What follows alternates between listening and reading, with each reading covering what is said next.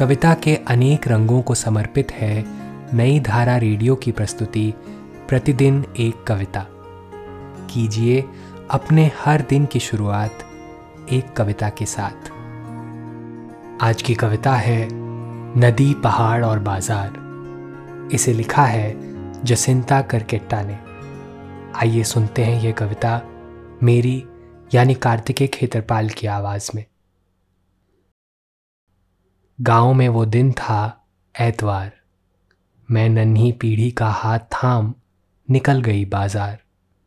सूखे दरख्तों के बीच देख एक पतली पगडंडी। मैंने नन्ही पीढ़ी से कहा, देखो यही थी कभी गांव की नदी।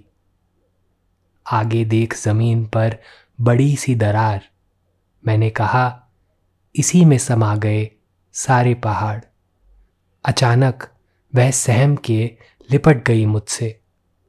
सामने दूर तक फैला था भयावह कब्रिस्तान। मैंने कहा, देख रही हो इसे, यहीं थे कभी तुम्हारे पूर्वजों के खलिहान। नन्ही पीढ़ी दौड़ी, हम आ गए बाजार। क्या क्या लेना है, पूछने लगा दुकानदार। भैया थोड़ी बारिश, थोड़ी गीली मिट्टी, एक बोतल नदी, वो डिब्बा बंद पहाड़। उधर दीवार पर टंगी एक प्रकृति भी दे दो।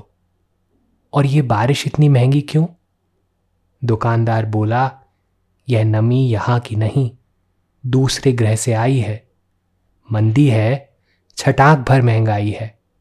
पैसे निकालने साड़ी की कोट टटोली। चौंकी, देखा आंचल की गांठ में रुपयों की जगह पूरा वजूद मुड़ा पड़ा था। आज की कविता को आप पॉडकास्ट के शो नोट्स में पढ़ सकते हैं। आप जहां भी प्रतिदिन एक कविता सुन रहे हैं, वहां अपने कमेंट शेयर करना ना भूलें। अगर आप चाहते हैं कि नई धारा रेडियो की यह प्रस्तुति हर सुबह आपके व्हाट्सएप पर आ जाए, तो हमें इस नंबर पर मैसेज भेजें seven four two eight seven seven five three seven six.